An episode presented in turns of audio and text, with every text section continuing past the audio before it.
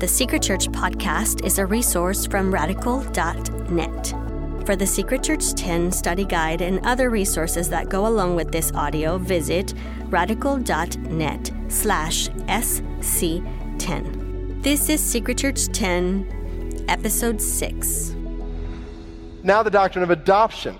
Okay, now all this is happening same time, okay? Justified, adopted as children of God. So so when you see your need, God awakens your heart, you repent and believe, and you're justified before God, and you're made a child of God. It's where, oh, this gets good. All right. Whole other level. We're not just right before God, the judge. Justification. Doctrine of adoption, we are loved by God the Father. In justification, we, we stand condemned in our sin before a holy judge, and he says, by the blood of Christ, not guilty. And that's great. That is indescribably great. But it's not all the gospel. Because the language there is legal standing before a judge who makes a pronouncement.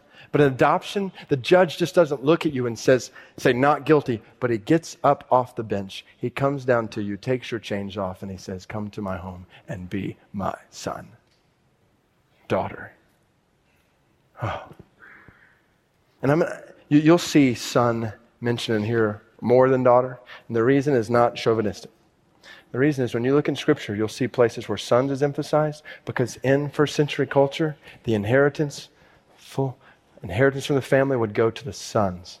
And so, ladies, you want to be referenced as a son in these texts because you want full inheritance. So just, just kind of keep that in mind. I love what this quote from J.I. Packer. Uh, uh, I don't know if we got it. We don't have time to read it. It's a great quote. J.I. Packer, knowing God, one of the best books in the world. Um, so, anyway, God, God could have justified us and just left it at that without giving us the privileges of being in His family. But, but He, he brings us into His family. He adopts us. And uh, this, is a, this is a tender issue for me. Um, our, our first son, we adopted from Kazakhstan.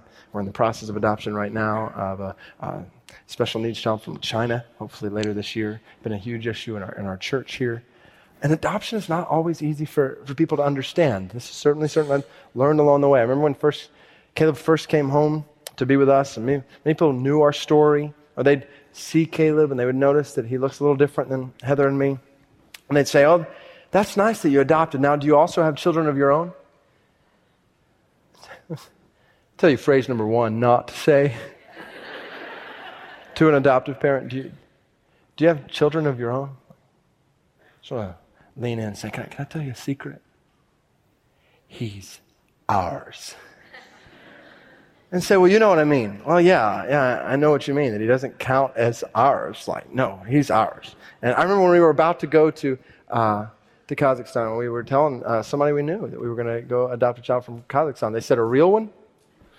A real one. No, no, we're going to get a plastic one and put it on the mantle just to look at. Like.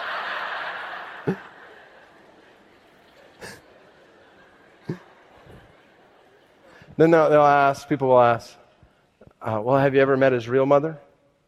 Well, yes, in fact, I have. Her name is Heather. so you know what I mean? Well, no, what do you mean? Like, is she fake mother? No, she's real. She's real. I'm, I'm getting riled up. I need to stop. Uh, all right, well, one more. Like, this, I'm, I'm, doing this to serve you, and uh, yeah. So people ask, well, are you going to you gonna tell him about his family or his cultural heritage? Well, yes, and, and, in fact, we are. In fact, he, he knows a lot about his family heritage. Knows about his, his granddad that he uh, unfortunately was not able to meet in this life because my dad passed away uh, a few years ago. But he knows all about his grand, other granddad and two grandmoms and aunts and uncles and brothers and sisters. He knows he knows about all of everybody in the family. I so, what about his cultural heritage? Well, yeah, he's got good cultural heritage. He knows all about food in his culture, like fried chicken, mac and cheese. he, he reads books in his culture, like, uh, you know, uh, he runs around the house saying, run, run fast as you can. You can't catch me on the. Oh, you have a similar culture here. Yeah, it's very interesting. like, I don't know if he knows any Kazakh songs, but he can, he can sing Lecrae. Like, uh, he doesn't know the Kazakh national anthem, but by golly, he knows Sweet Home Alabama. So he is a part of our family, like all Platt, not part Platt, like all applies. So here's the deal. I share that to you, not just to go off, but I share that with you just to say that I think we have a hard time understanding adoption in some ways because we've not thought deeply about what it means that all of us as followers of Christ have been adopted into a real family that is, we're, we're all in. And just because it's not biological, oh, this is, this is, yeah. Anyway, so let's define this doctrine of adoption. Adoption is the gracious act of God in which He confers upon sinners the position of sons and the privileges of sonship. All right, two, two facets here position of sons, privileges of sonship. God sent his son that we might receive the position of sons. When the fullness of time had come, God sent forth his son, born of a woman, born under the law, to redeem those who are under the law so we might receive adoption as sons. Here's the deal adoption requires someone who comes at the right time, when the time had fully come. And it's the same, same picture in adoption on earth, but in a greater way. Jesus came at the right time. Theologically, we saw how everything in the Old Testament pointing to this. Right time religiously, right time culturally, right time politically. We can dive into each of those. Just don't have time to. But he came at the right time. Adoption requires someone who comes with the right qualifications. Right qualification. In order to, in order to adopt someone uh, domestically or internationally uh, in our day, you, you have to you have to go through all kinds of red tape, this or that. You have to get fingerprinted by every civic organization there is. The Rotary Club has to sign off that you are okay to, you have to go through intensive home study, dive into all the goods and not so goods of marriage and family, this or that, everything. Everything. You got to have a perfect physical. Remember, we were going to get our physical. And uh, it was just like, it's pressure, added pressure, because we, we want to adopt. And we were standing in this hall. Came time for the eye test. And uh, I maintain it was a dark hall. Um, but I'm standing there and I see the, uh, the, you know, the eye chart at the end. And she says, all right, cover one eye and, and start to read it. And I mean, I got like the top letter and then a couple of, and then I started struggling. And I started sweating like, oh, I can't pass. I, I, I got to pass the test. And, and so she could tell I was getting kind of frazzled. And she said, well, why, don't, why don't you try again a second? Why don't, you, why don't you try the other eye? Well, the problem was I'd been so nervous. I was mashing this eye in. And so I take my hand off it, and everything's blurry. Like I can't even see my hand. And I'm like, I can't see. And she's like, Sir, why don't you just step aside? Let your wife go, and then we'll, we'll try you again. And so I'm over here, like, doing this deal, trying to get my eyes back. And then, uh, and then I get my eyes back while Heather's still taking the test. And so I look down with both eyes, and I, I memorize the chart.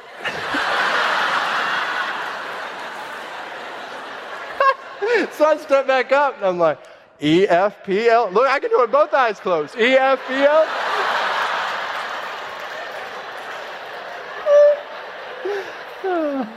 yeah.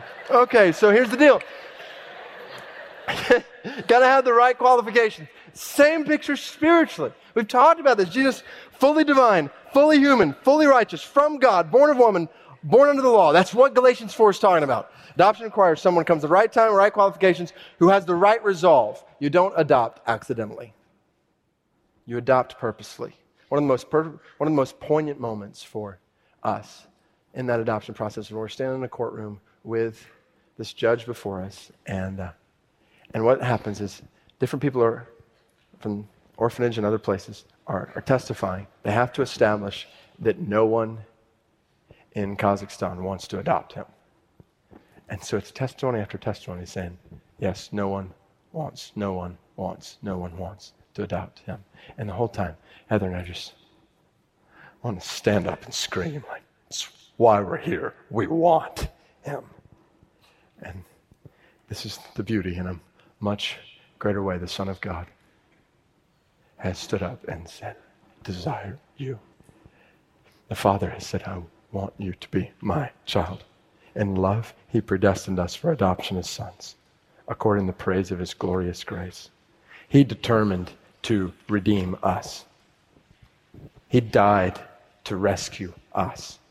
God sent his son so that we might receive the position of sons. And God sent his spirit so we might experience the privileges of sonship. Galatians 4, 6, and 7 then says, Because you're sons, God has sent the Spirit of His Son into our hearts, crying, Abba, Father. So you are no longer a slave, but a son. And if a son, then an heir through God. You've received the Spirit of adoption as sons, by whom we cry, Abba, Father. Here's the beauty. So, so we're there in Kazakhstan. The judge finally says, Okay, he is yours. So pronouncement is made. And Heather and I look at each other. Come, parents of this precious little boy but the story obviously doesn't end there. The story of adoption begins there. Not just when Caleb received a position as a son with a mom and a dad. This was the beginning of a relationship that thrives this morning in our home when we're wrestling around with each other. That day when he is declared our son began, that's when the floodgates opened and love now poured out on him in a way he'd never experienced before we never shown before. Like this is the, the beauty of adoption, not just when we're declared to be a son, daughter of God, but when we live as sons and daughters of God. In relationship, privileges of sonships where it's really good, where we have God. God is our Father. He's our Father. We pray, Father in heaven. You know what's interesting? That title for God, Father, is only used 15 times in the entire Old Testament. You get to, and none of those references are praying to God as Father. You get to the New Testament, and 165 times alone in the Gospels, Jesus refers to God as Father. And it's when he's talking to his disciples, he's showing that there's a relationship between those who follow Christ and God as Father. So that when we pray, we don't, we don't pray dreadful creator and ground of all being, we come to God and we say, Father, Dad.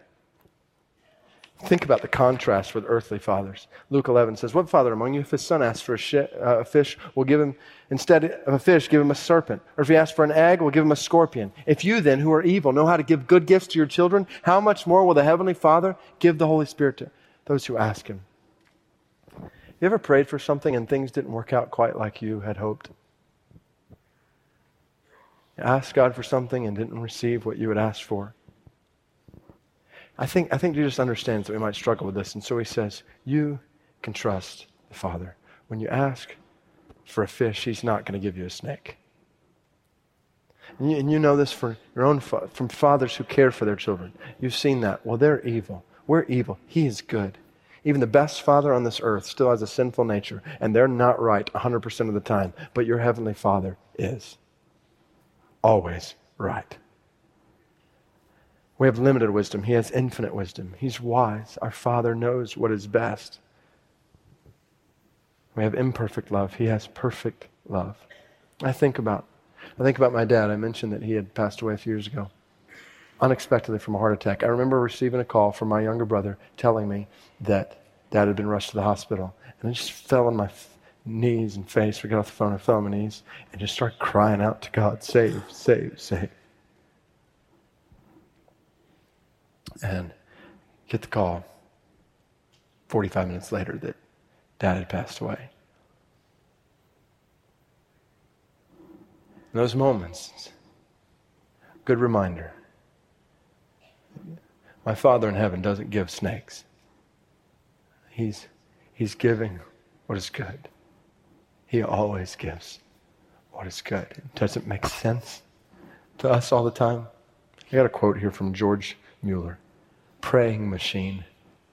He wrote down, recorded 50,000 specific answers to prayers as he cared for children in orphanage. And yet he experienced some real pain in his own life. Buried two stillborn children, saw his one year old son die, his adult daughter die. And this is what he said when he preached his, his wife's funeral. He said, Were we happy? Verily we were. With every year our happiness increased more and more. I never saw my beloved wife at any time when I met her unexpectedly anywhere in Bristol without being delighted so to do. I never met her even in the orphan houses without my heart being delighted so to do. Day by day, as we met in our dressing room at the orphan houses to wash our hands before dinner and tea, I was delighted to meet her, and she was equally pleased to see me. Thousands of times I told her, My darling, I never saw you at any time since you became my wife without my being delighted to see you. When I heard what Mr. Pritchard's judgment was, talking about doctor, diagnosing sickness, that the malady was rheumatic fever, I naturally expected the worst. My heart was nigh to be broken on account of the depth of my affection.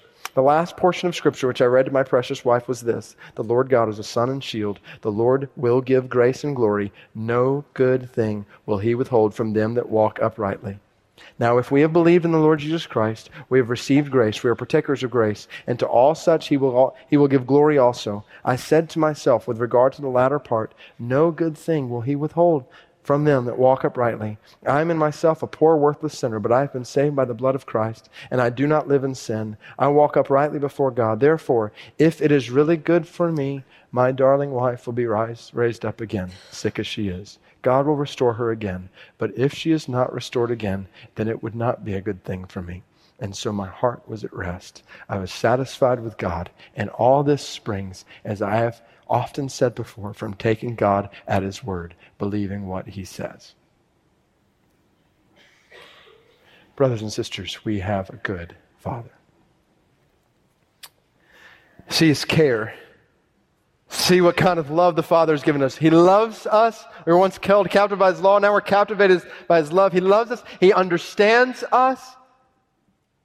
Your Father understands you. Your Father understands what you're going through. He provides for us. We have no reason to worry Matthew 6. No reason to worry. He forgives us. Do we still sin against Him? Oh, dreadfully, the answer is yes. But He forgives. We have a Father who forgives. And He disciplines us. And this is good, right? It's good for me to tell my children not to run out on the road. And when they do run out on the road, to discipline them. So they learn what is good for them. It's good for a father to discipline us, our heavenly father. Hebrews 12, 5 through 11. Great text. He leads us. He is our father and we are his children. We have a new name. We are his children. We have a new spirit. We have access to the Father's presence. Ah, we are no longer afraid of God the way in Exodus 19 they had to run from the mountain and stay away from the mountain. No, we come to God. We cry out, Abba, Father. No longer afraid of God. We are now friends of God. We obey not out of fear. We obey out of friendship. Oh, feel this. Listen to John Wesley.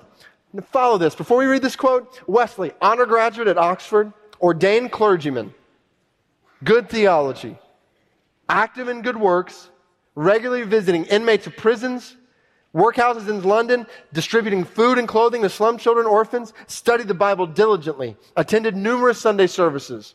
He generously gave offerings to the church and alms to the poor, prayed and fasted, lived an exemplary moral life. He even spent several years as a missionary. Yet upon returning to England after all that, he confessed in his journal, I who went to America to convert others was never myself converted to God. He was unsaved.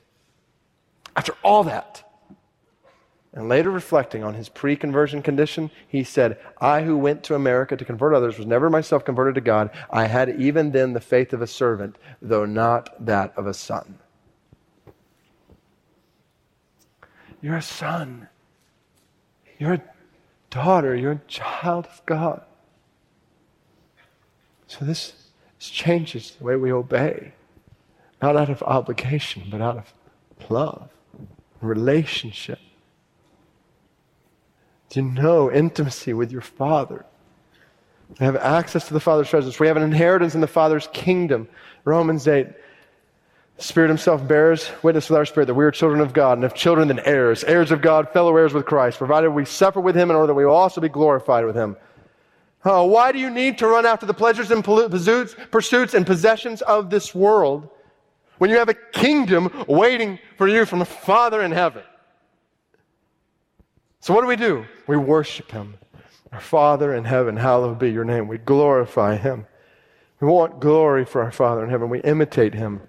As beloved children, be imitators of God. We, we obey Him as children of God. We reflect Him. We reflect Him. We reflect the Father to the fatherless. That's why we care for the orphan and the widow, right? Because of how we have been cared for as children. You know, adoption, this whole picture, it's in a sense a bit trendy in our day, not just in, in church, but outside Hollywood, different, different things, different trends toward adoption. And it's almost seen as an altruistic, nice thing to do. The reason we adopt, care for foster care children, the reason we adopt children is, is not out of mere altruism. It's not because we have a, a desire for a nice, cute Christmas card to send out to our families. Because the reality is, you dive into adoption, and we've seen this in our, in our church. You dive into adoption and foster care, and there's going to be some rocky roads along the way. And there's a lot of children. I don't want to paint a bleak picture here, but I do want to paint a realistic picture. There are a variety of children who, who need to be adopted, a variety of children who are in foster care because they have been through very, very difficult conditions. And because they have parents who have been addicted to drugs when they're conceived or as their mom was pregnant. And as a result, there are deficiencies and struggles and and as a result, there are many families within our church who have wrestled with adoption, having children, even sometimes that are a physical threat to other children in their home, who resist love at every turn. What, what do you do when you're having to call the police or do this or that? Deal with struggles in your own home that you hadn't envisioned. Mere altruism is not going to help you then. And desire for a cute Christmas card picture is out the window. What drives you then is the reality that you were once a child of wrath, rebelling against a father. And everything in you is running from him, and he reached down his hand of grace into your heart and your life, and he drew you to himself, and he didn't give up on you. He loved you, he adopted you as his sons. That's, that's the gospel, empowering care for children. We reflect him. We care for orphans not because we are rescuers. We're not a group of good altruistic people out to be saviors for orphans of the world. It's not what drives orphan ministry. We are not rescuers, brothers and sisters. We care for orphans because we are the rescued. Because we're the rescued. Because we've been adopted, we reflect the Father in heaven to the fatherless on earth. And this is a picture of the gospel. We have an eternal Father.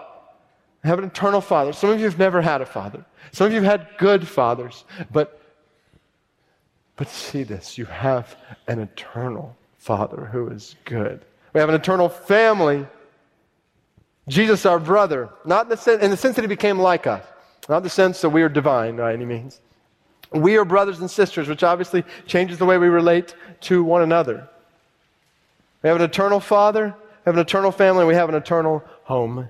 We have an eternal home. I'll, I'll tell you this one last story from Kazakhstan, really, really quick. Um, when we were leaving, uh, well, when we got to the city where Caleb lived, the, we were picked up by our translator. And as soon as we were picked up, we get in the car with our translator. Translator, she asks, This is former Soviet Union. Uh, what, what do you do? And I said, I'm a, I'm a pastor. And she said, Well, God is not real. And anyone who believes in God is just weak.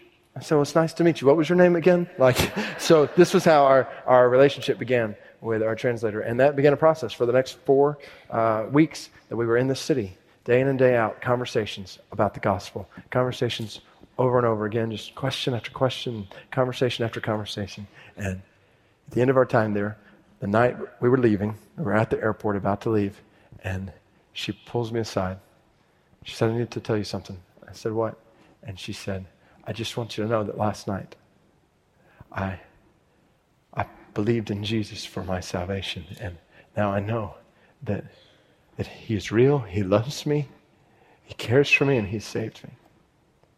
And so, so we walk out to the plane, holding our adopted son in his hand, and turn around and wave goodbye to his adopted child in his hands. This is, this is eternal adoption. Huh. I told you it gets better. See what kind of love the Father has given to us that we should be called children of God. One more facet of God reversing our status. We're going to, I think, fly through this one. God reversed our status.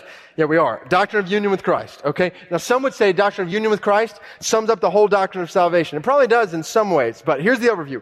Okay. John 15, Galatians 2.20. Crucified with Christ, it's no longer I who live, but Christ lives in me. What does that mean? Christ lives in me. Our union with Christ is supernatural. It's not just Christ involved here, but Father, Spirit, Son. We're in the Father. Verses. We're in the Holy Spirit. Verse. The Father is in us. The Holy Spirit is in us. We have see, we're flying. We have fellowship with the Father. We have fellowship with the Holy Spirit. That's supernatural union. Our union with Christ, second, is spiritual. Spiritual. God, by His Spirit, unites our spirit with His. Oh, you look at Luke 11, we recorded a second ago. If you're evil, know how to give good gifts to your children, how much more will the Heavenly Father give? Then he says, in Matthew it says, give good gifts to those who ask him. In Luke it says, give the Holy Spirit to those who ask him. I used to read Luke 11 and think, well, what if I wasn't asking for the Holy Spirit? And what if I was asking for this? What good is it to receive the Holy Spirit? And this is the beauty. This is the beauty of what, what's happening here. When you, when you think about it, that God has chosen to give us Himself. You ask for wisdom in a certain situation, He doesn't just tell you the answer, He gives you a spirit of wisdom. You, you ask for help, He gives you the helper. You ask for truth, He gives you the truth teacher. You ask for guidance, He gives you the guide. We ask for gifts, He gives us the giver. We ask for supply, He gives us the source. It's like asking for money, and God doesn't say, here's, here's some money. He gives us the bank. Everything flows from. The Spirit of God. We must examine this question, John Calvin said. How do we receive these benefits which the Father bestowed on His only begotten Son, not for Christ's own private use, but that He might enrich poor and needy men like us? First, we must understand that as long as Christ remains outside of us and we're separated from Him, all that He has suffered and done for the salvation of the human race remains useless and of no value for us. All that he possesses is nothing to us until we grow into one body with him. And the Holy Spirit is the bond by which Christ effectually unites us to himself. Oh, yes. Our union with Christ is unusual, mysterious, kind of we talked about it in a sense mystical to our finite minds. Our union with Christ is vital. This is life here. Our union with Christ brings us life. Our union with Christ is personal. You personally, where you're sitting, Christian, found in Christ, sharing in the life of Christ. But our union with Christ is also communal. Oftentimes, Scripture talks about how we're united as one body in Christ.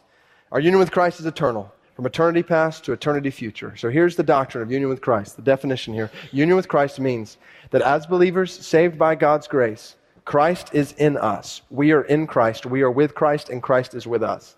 So those four phrases Christ in us, we're in Christ, we're with Christ, Christ is with us. Christ is in us. To them, God has chosen to make known how great among the Gentiles are the riches of the glory of this mystery, which is Christ in you, the hope of glory. Christ, the empowered life. Oh, you think about this. Remember who Christ is? He's the image of God. Colossians 1.15, he's the author of creation. Colossians 1.16 and 17, he sustains all things by his hand. He's the head of the church. He's the savior of the world. Suffice to say at this point, before we go any further, if this Christ is anywhere near you, your life is radically different. And the mammoth reality of salvation is that this Christ lives in you. The image of the invisible God, author of creation, head of the church, savior of the world, dwells in you, Christian. Empowered life. Christ in you, the transformed life all throughout the Old Testament. God's making promises to Abraham, Isaac, and Jacob. I will be with you. Moses, I will be with you. Joshua, I will be with you. Isaiah, I will be with you. Jesus comes on the scene. His name is God with us. God with us. And then Jesus says, I'm going to be with you a little longer, then I'm going to go to him who sent me. He's going. Where's he going? But he promises, I'm not going to leave you as orphans. I'm going to come to you. The helper will come to you. I'm going to send him to you. And Jesus sends his spirit so that we can say, Christ lives in me. Oh. This transforms how we view the Christian life.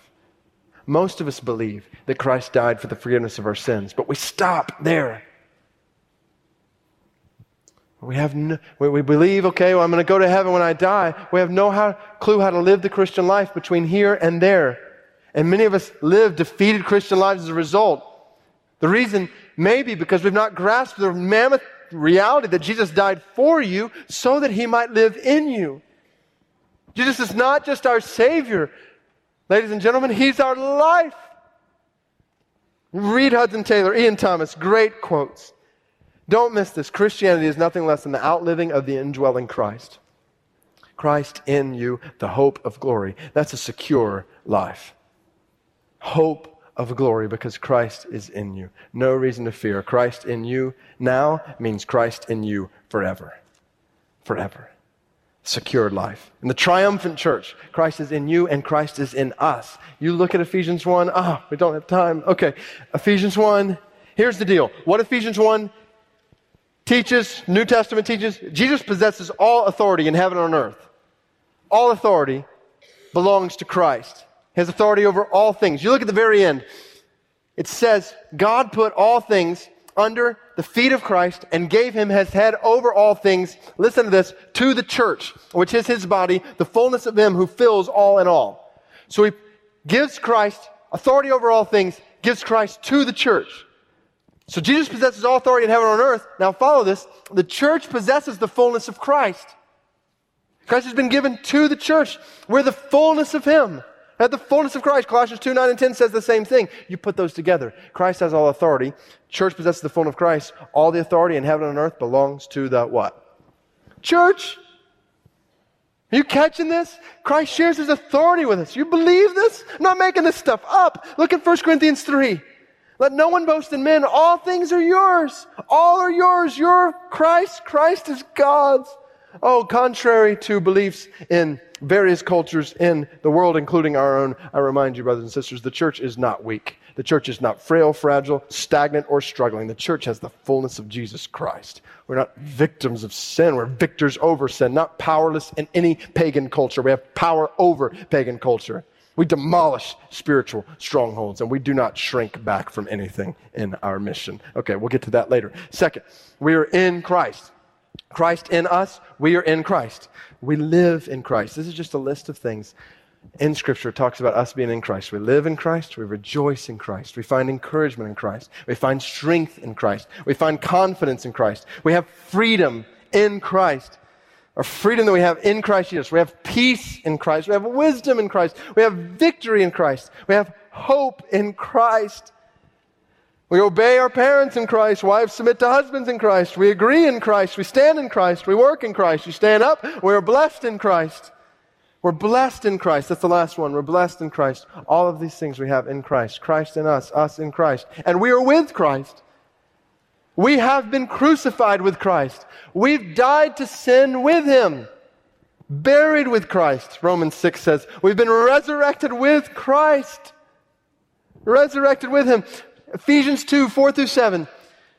God made us alive together with Christ and raised us up with Him and seated us with Him in the heavenly places in Christ Jesus. Do you see your position in Christ, Christian? We now fellowship with Christ. We work with Christ. We suffer with Christ. This is what our brothers and sisters are doing in India and other contexts around the world. Suffering, sharing in the sufferings of Christ. We will reign with Christ. Brothers and sisters who are suffering, hold fast. You will reign with Christ. We are with Christ, and Christ is with us. He is with us in the church. He's with us in the church. He is with us in the world. He is with us forever. This is a promise we cling to. Look at 1 Thessalonians chapter 4. About a third of the way through. We declare to you by a word from the Lord that we who are alive, who are left until the coming of the Lord, will not precede those who have fallen asleep.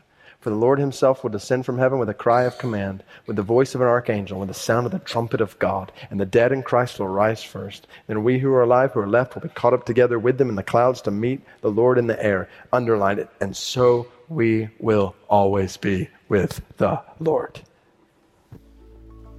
Therefore, encourage one another with these words. It is good to be justified before God. It is good to be adopted by God. And it is good to be united with Christ. Thank you for listening. You can find more episodes from Secret Church and thousands of other free resources at radical.net.